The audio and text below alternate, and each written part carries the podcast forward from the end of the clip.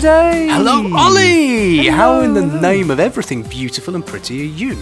I'm very well, thank you. Yes, welcome. And I'm not going to ask how you are. Welcome Why? to Sustainababble because it's time consuming. Oh, ah, Less so than having this argument. That's but everyone's excuse. I'll just have to start writing a note and giving it to people. I'm all right, thanks for I'm not fine. asking.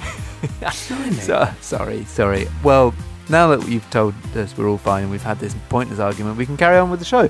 Welcome to Sustainababble number 44. This week, we are going to be talking about reactions.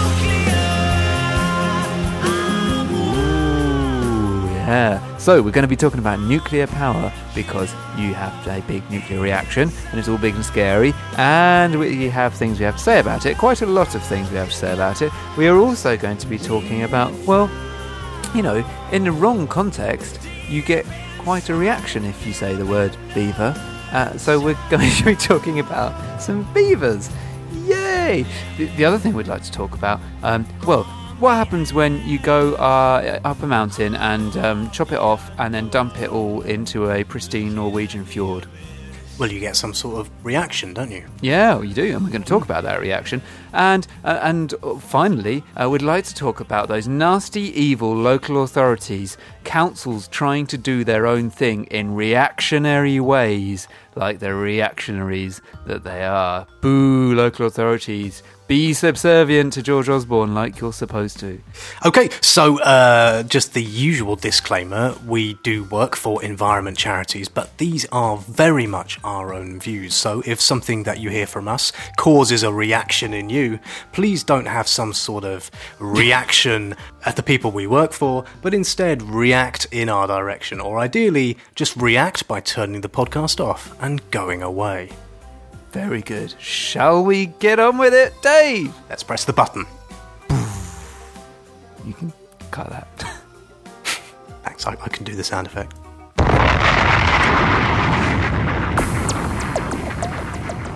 Sustainababble of the Week.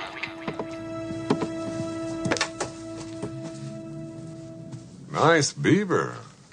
Thank you. I just had it stuffed. Let me help you with that. So, Sustainababble of the Week. This is the section where we have a little look on our search engine of choice and see who's been talking nonsense, who has been talking egregious eco guff, trying to make it sound like they're green when they ain't. This week, who have we got? Beavers.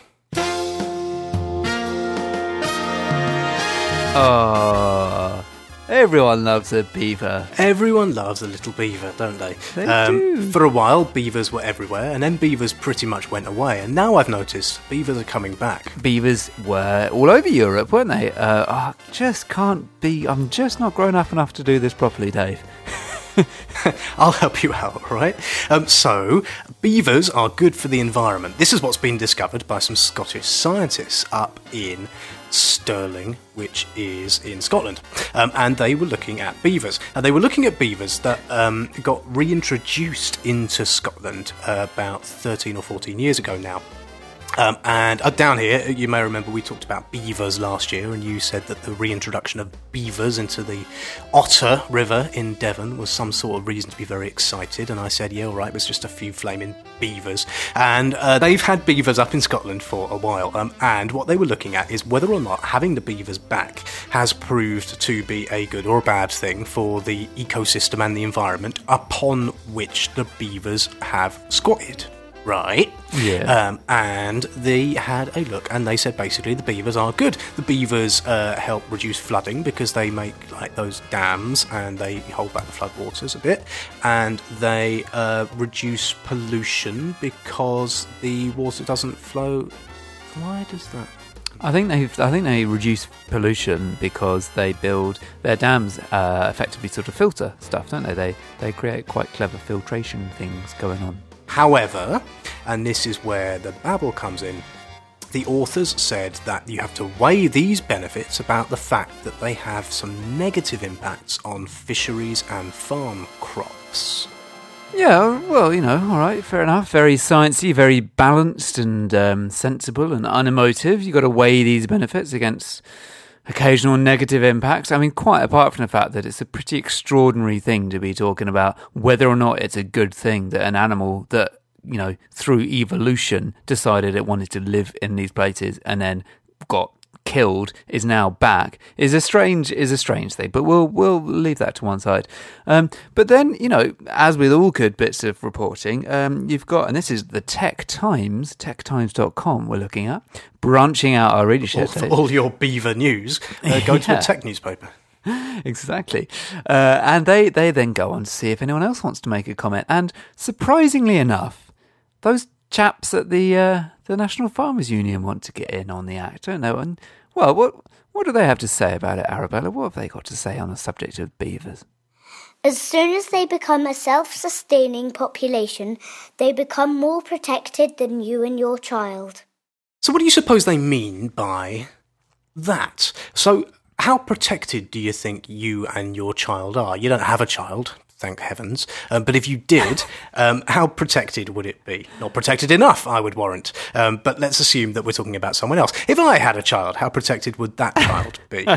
Bad example, also. How protected are kids? I don't know. Uh, why, are, why are kids less well protected than What beavers? What does he mean? What does it mean?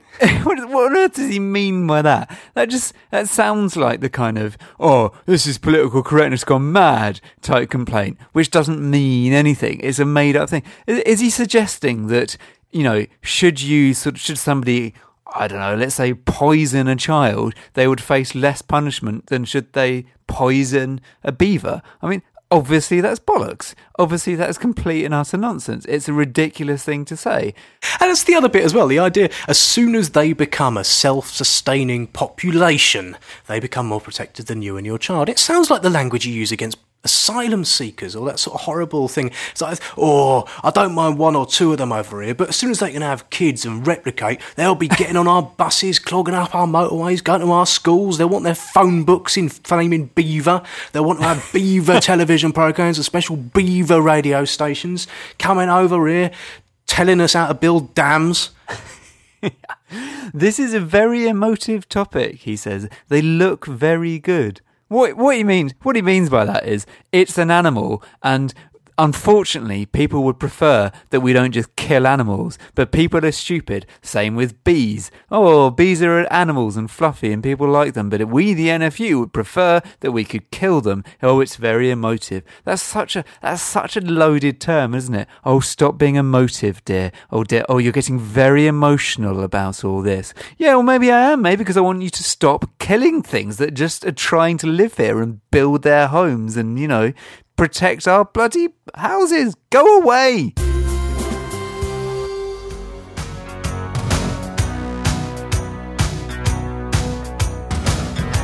God, I love that song. Oh, that uh, that their chain reaction's great, isn't it? Oh, it's lovely. Although, Very nice. do you know what it's about? no, no, I don't. And I don't have time to Google it while we're talking. It is really naughty. It's about, you know how when a mummy beaver and a daddy beaver love each other in a very special way. Oh, God, you're creepy. Yeah, carry on. Yeah, and you know how um, the mummy beaver sometimes enjoys herself a lot. Yes, yes. and you, sometimes if mummy beaver has been particularly well um, enjoyed, Oh. she might uh, enjoy herself more than once.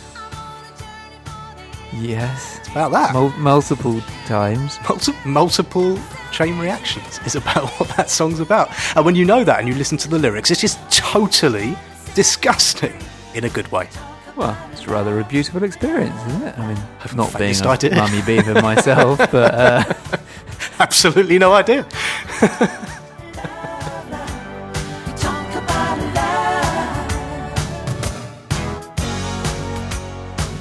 anyway, uh, moving on. moving on from um, Mrs. Ross and her reactions, we did want to talk about this here nuclear power. Which, if anyone pays any attention to the whole world of environmental debate, uh, you will know that it is a bone of contention for a lot of people. People have views about nuclear, and we have views about nuclear, and I don't think they're entirely aligned. Well, we'll see about that, won't we? So, uh, a bit of a step back. Here's what's going on here in the Great Britain country of United Kingdomonia, right? What's going on is that we have got some nuclear power stations. We've had them for a while, and they've been gently shutting because for years and years and years and years and years, we didn't build any more. We basically said that's expensive and we're not doing that no more, right? Yes? Yeah. Yeah, and what uh, ten years ago, pretty much exactly ten years ago, um, your man, internationally renowned warmonger and friend of the stars, Tony Blair, decided that he wanted to have some more. Two thousand and six, that was. That's how long this has been going on for. Um, so, this very expensive hoo ha then unfolded, whereby the government said, We want to get a nuclear power station. Um, and they have ended up through a very long and torturous process that I can't be bothered to go into because it's dull. They've It ended involves up. phrases like contracts for difference. Yes, it contracts for difference in and megawatt hour strike prices reform. and.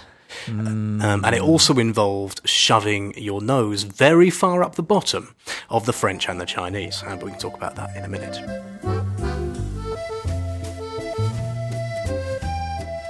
Anyway, so we are now in a position where they have decided that a new power station will get built in Somerset, your former parish, Dave. Yeah, terrifyingly close to uh, where I used to live. Really, really, really close. I went there once. I went to the beach in a place called Burnham on Sea, which is just right next to, pretty close to my old house, and right next to where the Mahusive Great uh, existing nuclear power station at Hinkley Point is. And they're going to build another one there. And uh, it's pretty horrible and scary looking out at that nuclear power station. I had a cup of tea once in a nuclear power station in Scotland, in Dounreay. I was cycling past it and I had a cup of tea in it.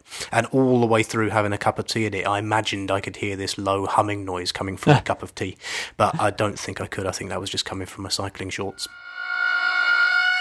Uh, right. Well, yes. So Hinkley Point C is the place and the power station that the government have committed to, and boy, have they committed to it! Oh, heavens. They have been rolling over backwards, bending over backwards, rolling out the red carpet because it's going to be expensive. And there was, for a long time during the last government, the oft repeated mantra that there will be no public subsidy for new nuclear. yeah, that's bollocks. Now, they didn't really mean that, but they kept claiming they meant it. And for five long years of the coalition, they maintained that that was the line. And it's one of the few things I've got respect for of what the Tories have done since coming in all on their own. They said, yeah, it is a public subsidy. Like, they're just shameless about it now. Yeah, we are going to pay for it because we think it's important. The reason that's an issue is because this thing is going to be dear. Massively expensive. We are talking. What, what are we talking, Dave? What's the latest projected price? Uh, well, the numbers do seem to change all the time, but to build this one nuclear power plant in Somerset, they reckon a capital cost, i.e., the cost of actually building the thing, is going to be 18 billion pounds.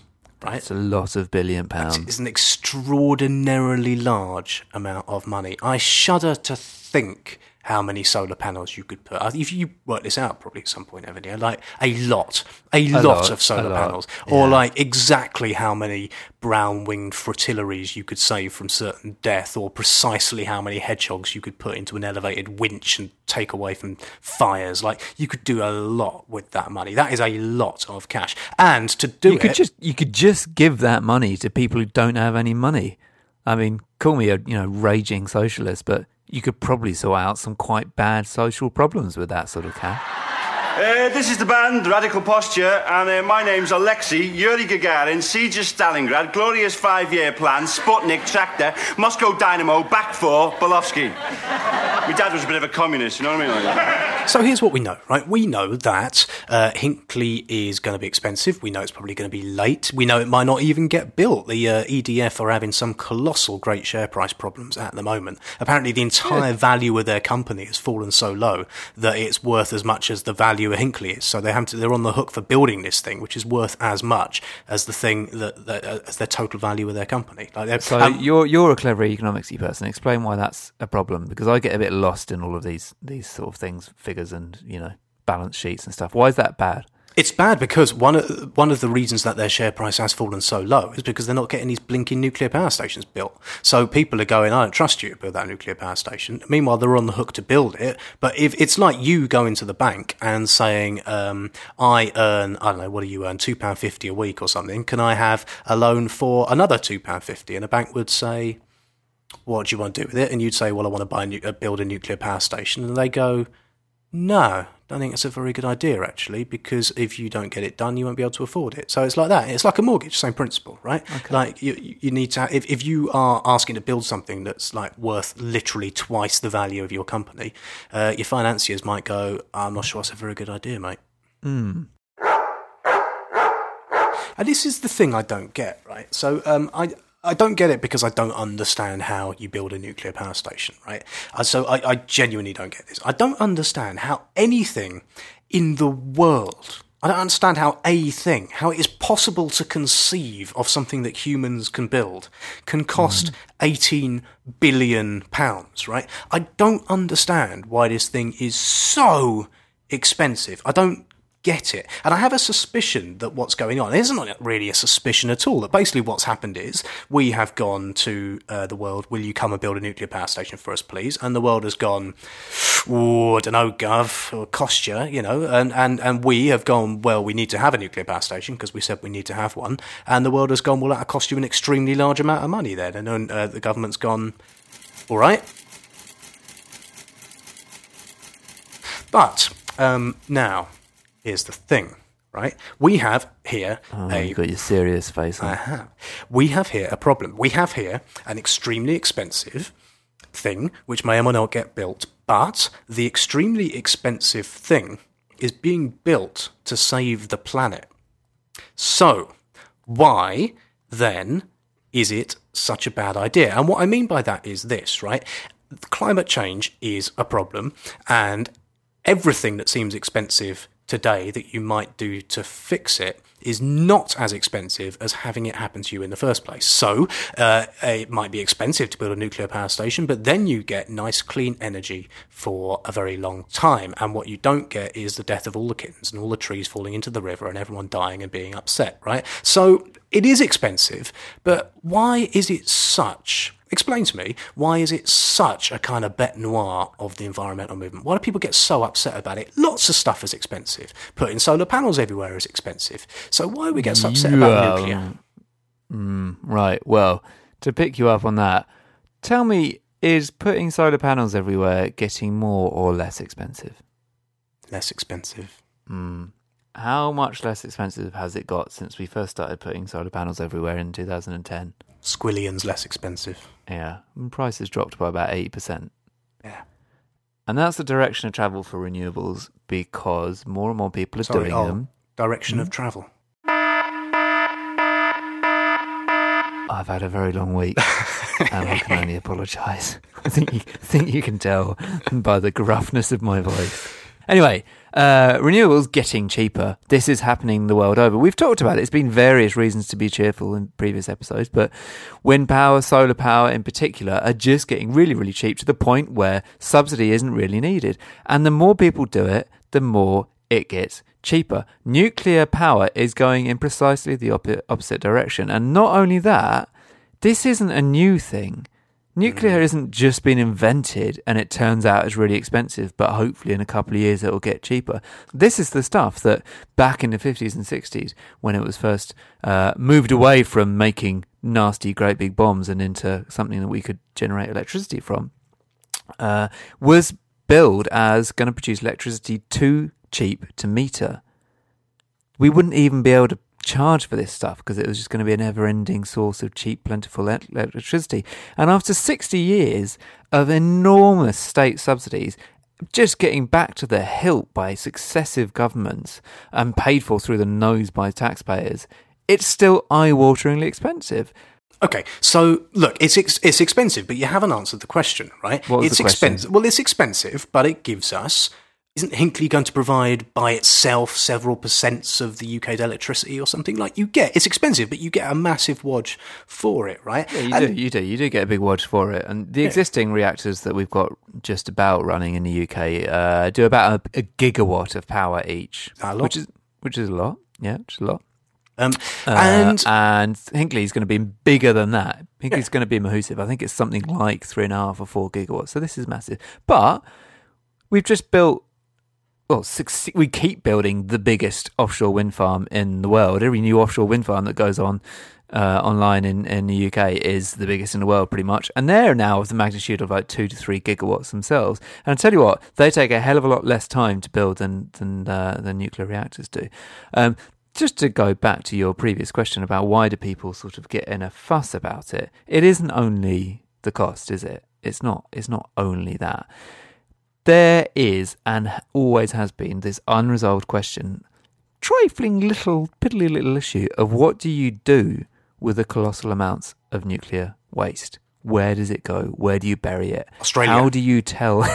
how do you tell future future generations No, no, I'm, I'm, serious. There's a thing in the paper last week where Australia actively wants people to come and bury nuclear waste in the middle of its deserts, right? Because they've got like miles and miles and miles of bugger all and no one lives there. They haven't, the best thing about it is they themselves don't want to do nuclear, but they're quite happy to be the place in the world where people come and dump its waste. Uh, yeah, okay, so you've got to find somewhere to bung all this stuff, right? But there was a thing also that I saw last week saying that they've now got magic cement.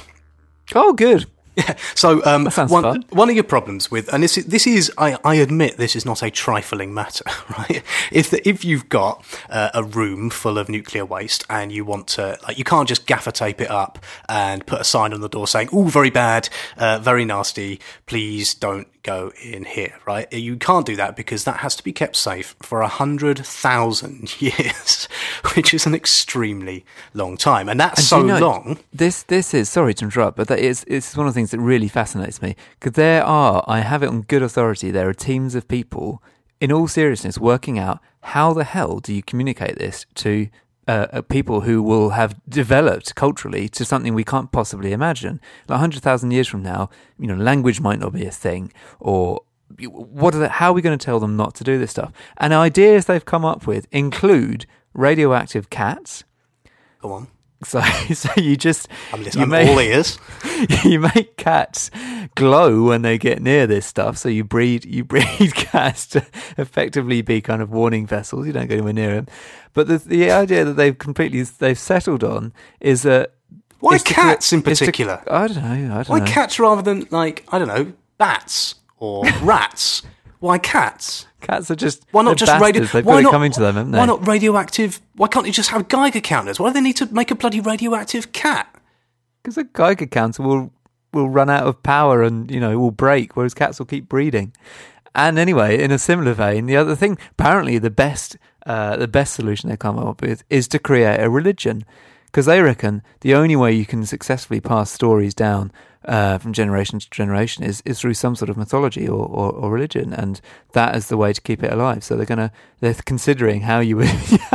I don't know how it would work, but basically some sort of cult of don't go in there, it's bad, um, that gets told from generation to generation.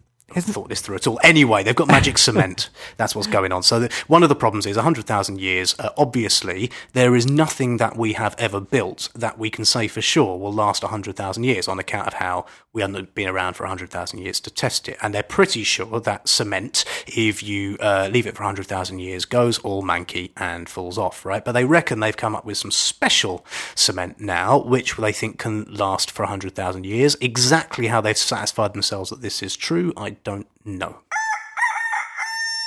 So, but it, but this is the thing, right? So if you don't have, if if the government does what everyone's saying it should do and cancel this here very expensive nuclear power station, what do you actually think in practice they're going to do instead? They're not going to go. Gas, gas, gas, gas. Exactly. They're not Gonna be a lot of gas. There's going to be a lot of gas. They're not going to go. Oh well, fair enough. We've seen the light. Now we're going to cover everything with moonbeams and sunshine. Right? They're not going to do that. They're going to build gas. They're going to build fossil fuels. Right? So this is the thing. In practice, this government, um, if it doesn't get the only reason it wants to do nuclear in the first place is because of this thing that you get upset about, and I know you get upset about it, and I can detect that you're about to get upset about it again. But this thing called intermittency. So the point is that the government said, I'm just saying what they said, I'm just telling you what they said. Take it up with them. They say that you need to have, if you've got a energy system that is built around things that go on and off, depending if it's sunny or windy, um, that you need to have something underneath that which uh, is always running, right? And that thing, they say, and you know, I'm not going to argue with them on this, should be low carbon. So, um, is what you're saying that actually we don't need that thing running under it at all, or what? No, I don't think we should necessarily shut down all of our nuclear power stations now, and I don't think we should necessarily shut down all our fossil fuel power stations now for the for precisely that reason, because things would go very dark very quickly if we turn those switches off now. But I think, and this comes a little bit back to what you said before, I think we're now at the point where what governments decide to do is actually becoming less important on this, because renewables are now they're winning, right? They're taking off despite everything this government's doing globally, it's just going uh, in, in a good No, way. no, no, not, bad, a bad, bad, bad, bad. Yeah. and I think that the big money people are just going to be thinking, well, I want to, I want to build renewables because you know, even without subsidy now, they're just going to make a lot of money, and they're going to be, um, they're going to be affordable, and we talked about it in the past. We're now getting to the time where storage is becoming really, really viable. So your nice man Elon Musk, who is this kind of charismatic guy, runs the company that does Tesla cars and all the rest of it. He's now got the first of these went in in Wales the other day. Home energy storage, big batteries you stick on the wall, and they crucially they look good. They look like an Apple product. They're all stylish. And if you've got solar panels on your roof that are chunking out electricity during the day, which is a bit useless because you're not there, now it's not useless because you can store it and use it at night when you're in. And this sort of stuff, I think, is going to change things far, far faster than, than a nuclear power station we've got to wait 15 years to build. So I think, you know, it's just going to be the wrong question that they're trying to answer when it finally comes to it. Hello, I'm Chris Packham, and you're listening to Sustainer Sustainababble.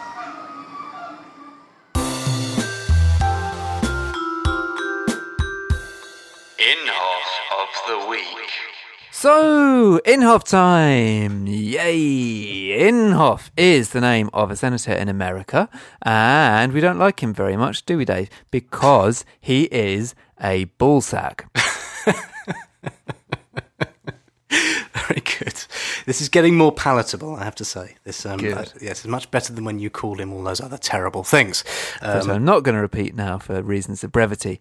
Uh, yeah, he's a ballsack because he thinks climate change is made up simply due to the fact there's still some snow. So we named a section of the show after him in which we honour other ballsacks for being ballsacky. And this week's ballsack is the Secretary of State for Communities and Local Government. That is a phrase I never thought I'd say, let alone put out into the ether. There we go. His Yes. name is Greg Clark, and he's been a ballsack. Why has he been a ballsack, Dave? First, I would just like to say, if Mr. Clark or indeed any of his lawyers are listening, we are not actually calling you a ball sack. It is a metaphor for the purposes of comedy, right? Um, so, what he has done is You want to believe that? I suppose that's fine. what he's done, um, what it looks like from the outside that he's done, the headline of what he's done, is he has said that councils are not allowed to sell their shares in oil and gas. That's what it looks like. That's what everyone's very upset about. Anyway, so this is divestment. So we've talked about divestment before, or we did a special episode on it way back in episode number five, and we've talked about it for ages and ages and ages all the way through. And divestment is the idea that um, we need to keep most of the fossil fuels that are currently in the ground in the ground, and in order to do that, it's probably a good idea to sell the shares that you've got in massive oil and coal and gas companies like BP and Shell, and indeed people have been selling shares in them. Go back and listen to some Schadenfreude for a couple of weeks ago. Right, so that's what divestment is. Now there is campaigning that is trying to get councils, local authorities, to sell the shares of their pension funds. Um, in oil and gas, and it's Sounds like a good idea. so it's a good idea. It's a good idea for all sorts of reasons. It's a good idea because uh, it might help save the planet, and it's a good idea because the oil price is so low. Do you see? It's, it's so low that even pirates don't want to steal oil anymore. Did you see this? I did. It was a wonderful, wonderful piece. Yeah, apparently this is big, big business. I suppose it would be if you're an oil tanker shipping around millions of dollars worth of a commodity that someone's going to try and steal it. But now the effort of, of these piracy e- um, episodes is such that it's just not worth it anymore because it's so cheap to sell and buy oil. Amazing. Crikey Moses. I suppose piracy is an expensive business, what with parrot food and wear and tear on planks and all that sort of stuff.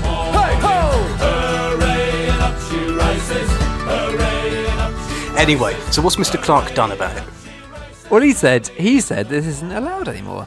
He has said, uh, well, at least a spokesman for him said, uh, the council should not be using pensions and procurement policies. Do you want to explain to the class what a procurement policy is, Dave? Yeah, it's a policy that guides what you procure. Thank you. Uh, to pursue pursue their own boycotts and sanctions. We are reminding councils of the rules to ensure taxpayers and the UK's interests are protected. So he's basically saying, look, stop doing all this. Um, you're not allowed. And I mean, he goes on to say something about it being a risk to national security. Obviously, everything this government disagrees with is framed as a risk to national security.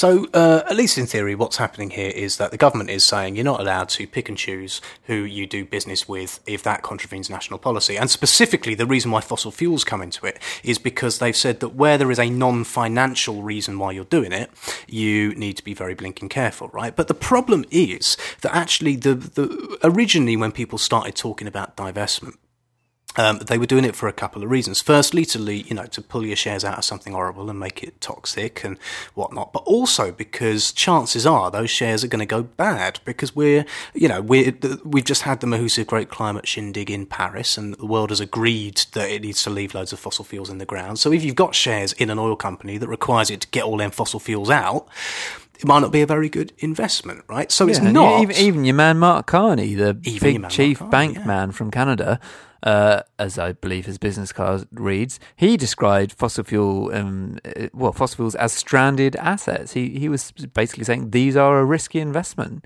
Um, so I don't quite get how councils can be attacked for you know removing their their money from that particular dying horse. And that's the thing, and that's why this is. Uh, it's why Mr. Clark and his team are a bunch of Inhofes this week, right? It's not because they have necessarily said to councils you can and can't put your money into particular things. I mean, that, you know, that's not a particularly nice thing to do.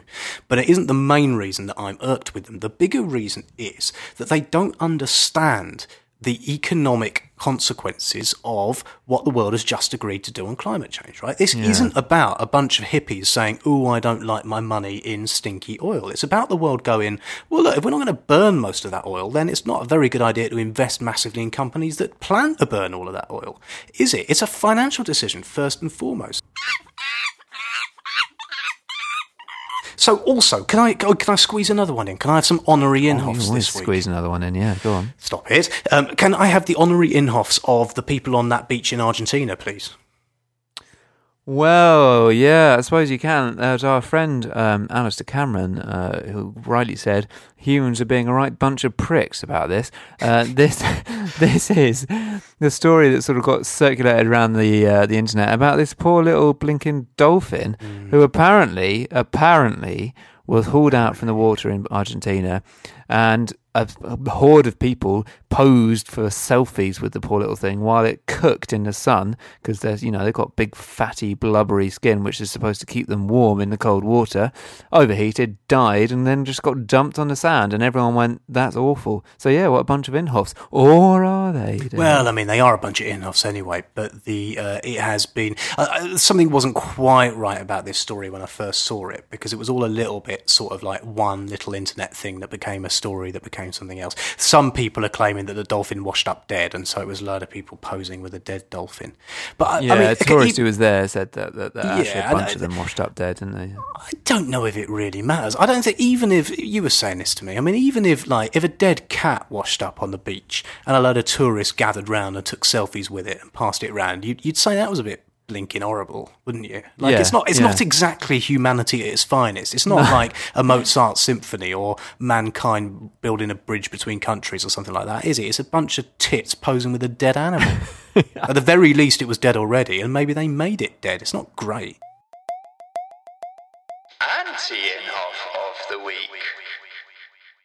So, anti Inhofe time. For every ball sack, there is, of course, an opposite, an equal ball sack.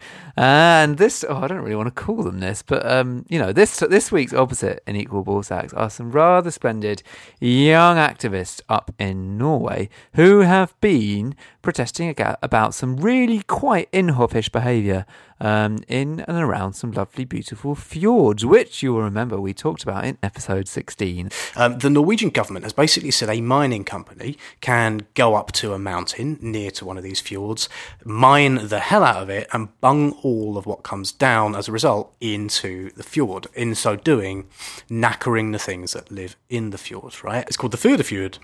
Fjord fjord? Førdefjord, uh, one of the cleanest fjords apparently on the west coast, unique ecosystem, uh, which and basically you knacker all the things that live in it if you dump all of this mountain residue into it. So we've talked about that, but then to the rescue have come some anti-Inhofes. Yay! What do they look like?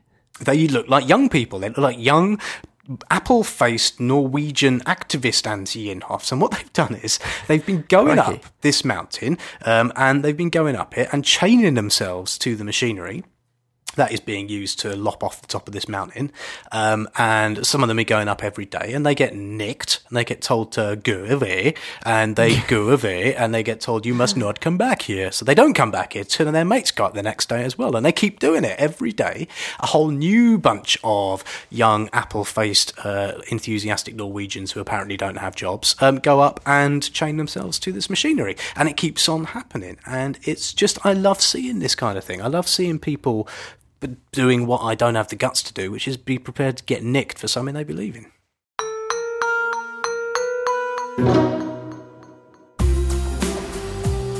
So that is just about it for another Babbly Woo. Uh, episode 44 that was, which means next week we'll be back with number 45. You've got the hang of this numbering thing then. Very good. Oh, I am all over it, Dave. We will be back next week. Thank you very much, Ol, for being so pretty and attentive and for resisting my poking with the babble stick. Um, thank you as Stop that one of these days, won't you? Thank you to the magnificently beavered Dickie Moore for the music that starts, ends, and intertwinkles his podcast. And thank you, as always, to Arabella. Yes. For reading out the Leave that right there. Thank you.